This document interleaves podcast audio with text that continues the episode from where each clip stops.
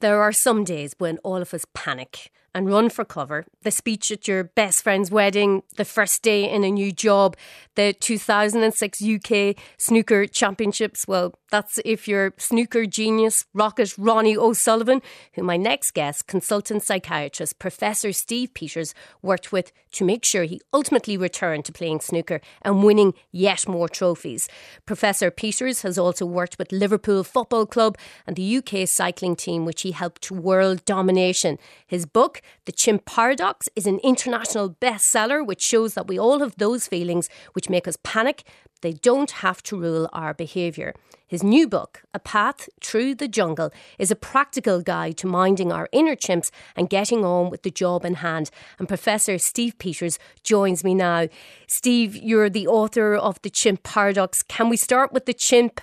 Can we tame it? Can we train the inner chimp, which can be a bit irrational, a little bit emotional? Yeah, I mean, what I was trying to do when I sort of constructed this model was to try and bring to life how our brains actually work. And all I'm saying to keep it simple is we flick between between systems in the brain. And the two major systems are ourselves, where we think rationally and logically, and then this predetermined genetically given system, which thinks for us, but is there as a defensive mechanism. So it's really about understanding that and then managing the skill of employing it when it's appropriate, but stopping it when it's not. Because in times of crisis, and particularly the last two and a half years of a pandemic, where it's fear based, there's a lot of ambiguity.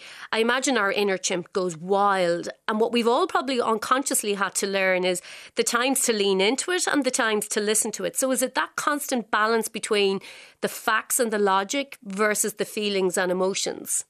It's partly that, yes, you're right. And I think the way I'd approach it is to always listen to what that voice, inner voice is saying, because it can be useful, but it's learning to discern when it's useful to engage with it and when it really isn't useful. But I think the pandemic brought a, a lot of realistic fears to people. But, but again, when I try and work with people, I explain that we're all unique. So the way our brains work is unique to us. So some people will fear the idea of being isolated more than they'll fear catching the virus, whereas others will fear catching the virus and their inner chimp will be catastrophic in thinking this could kill me, which clearly for some people who are very vulnerable, it could, but for most of us, it wouldn't. So again, it's that thing of working through and getting insights into what's appropriate that your chimp is giving you and what's not appropriate to gain to engage with. Because that's the learning, isn't it? We can choose our response very often, but we have to kind of figure out well what is it that i want and maybe what is that inner chimp wanting and understanding the differential there so we can kind of tune into right this is the right pathway ahead i can choose my next steps here i can choose how i respond that's right. And I think, again, I'm trying to be, as a doctor, I'm saying let's work with the neuroscience of what the brain does. And the, the chimp system gets first bite of the cherry. So it's probably best to work with that. And you're absolutely right. We, we have this choice, but we get information from the chimp first. So it's best to look at that and then stop, have second thoughts. That's the key. Don't engage with whatever the first thoughts are because they're often, as you're pointing out, they can be catastrophic or inappropriate.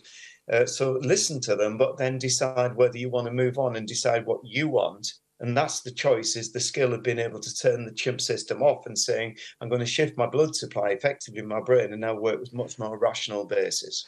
You're the author of a new book, A Path Through the Jungle, Steve. You've worked with Olympians, you've worked with the Liverpool Football Club, you've worked with Ronnie O'Sullivan, someone who was prepared to give up snooker at the age of 35 back in 2011.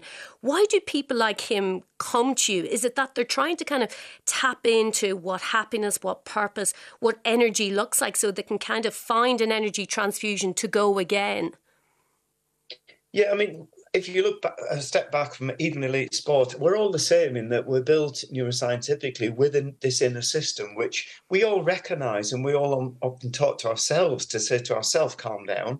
So we're talking to this system. So people like Ronnie Sullivan, when I work with Liverpool Football Club, what I'm trying to do is say, let's recognize that system within you and see what it's doing, but also let's work out what you want and then let's see what the system is doing, preventing you from being the way you want to be. So, for example, calm, rational, logical, or in the case of sport, focusing on the job in hand. So, obviously, when I met ronnie was giving me permission to talk about him. Um, Ronnie was great because he engaged and really wanted to get to know how his mind worked and how he could gain the skill to manage it. And that's something we've worked on now for 10 years. It's been fantastic working with him and still am. And he, he will go back and learn the skill over and over and perfect the skill. And the skill is learning how to manage your emotions, your thinking, and your behaviors when this part of the brain tries to take over because we all know that moment of conflict and we go into flight mode or we freeze or we decide to fight. And Ronnie O'Sullivan has talked about, you know, often he went into that avoidant mode looking for the exit route. Is that what it's about? Is that when you find that tension, you find that moment of conflict, you have to resist the urge to flight, to, to go into that avoidant mode? Yeah, it's recognizing that the chimp system doesn't actually want to find a solution to something, which sounds a bit bizarre. But if you think about it, what it does, it just wants to get away from the problem.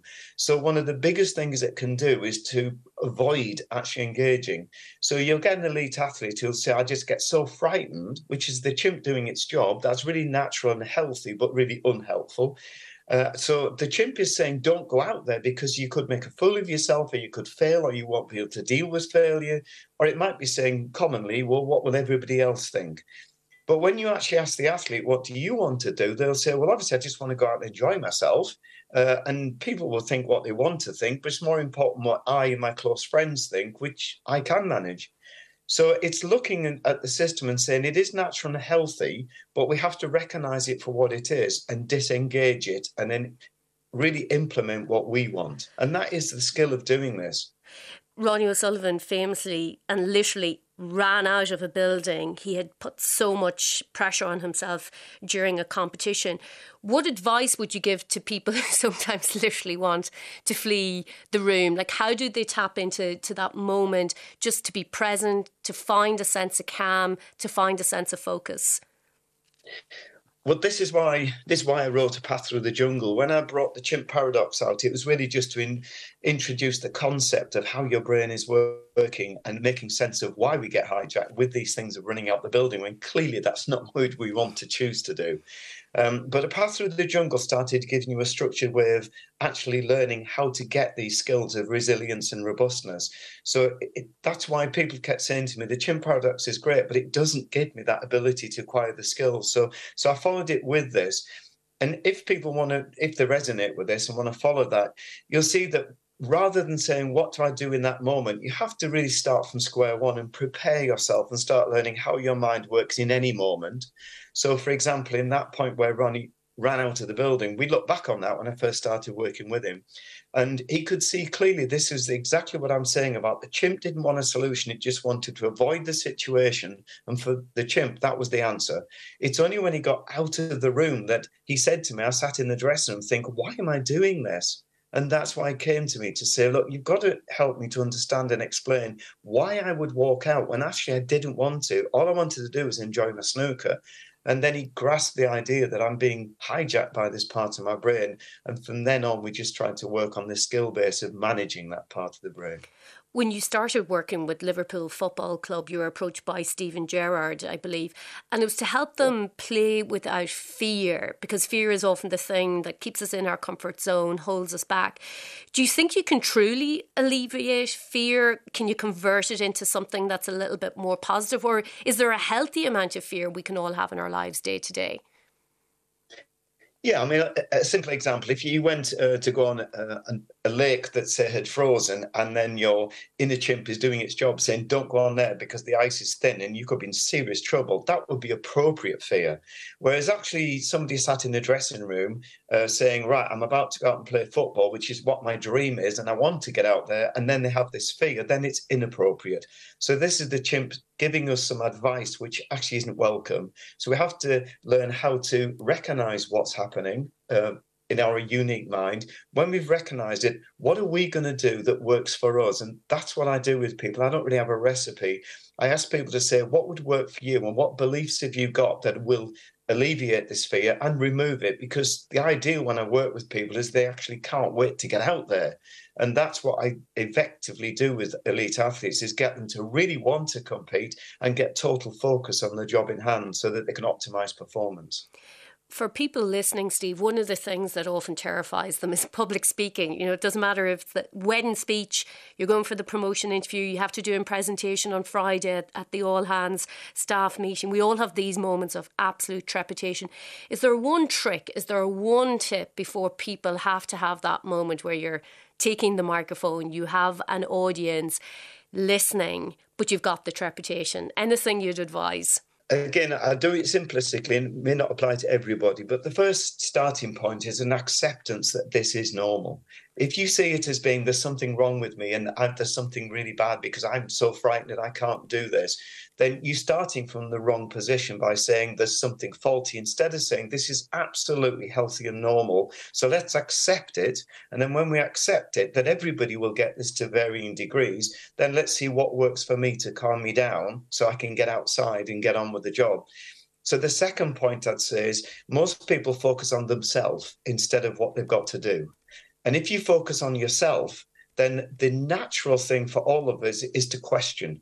So if we start thinking, Am I up to this? Can I do something? You've put your focus in the wrong place. And that focus inevitably will lead us to have doubts. Very few of us have great confidence in ourselves. So most of us then start looking for our minutiae of why we'll fail and then blow that out of proportion. So the answer again is don't focus on yourself, but focus on the process and the task that you've got to do. Yeah, focus on the message. Focus on the fact that you're a messenger. You're here to say something, as opposed to maybe the technique, yes. the behaviours, the the actual outcomes.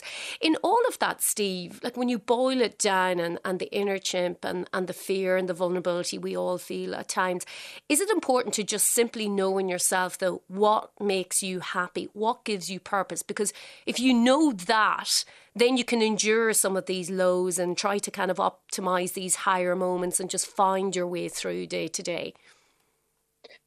Yeah, I mean, the two things I get asked for usually when I start working with people, and Ronnie O'Sullivan was a good example, they just want to be happy. Uh, and that's probably the biggest factor for most people. The other one, which uh, I tend to go towards, is I want peace of mind. So the two things I've tried to look at is how do we gain either happiness or peace of mind or both?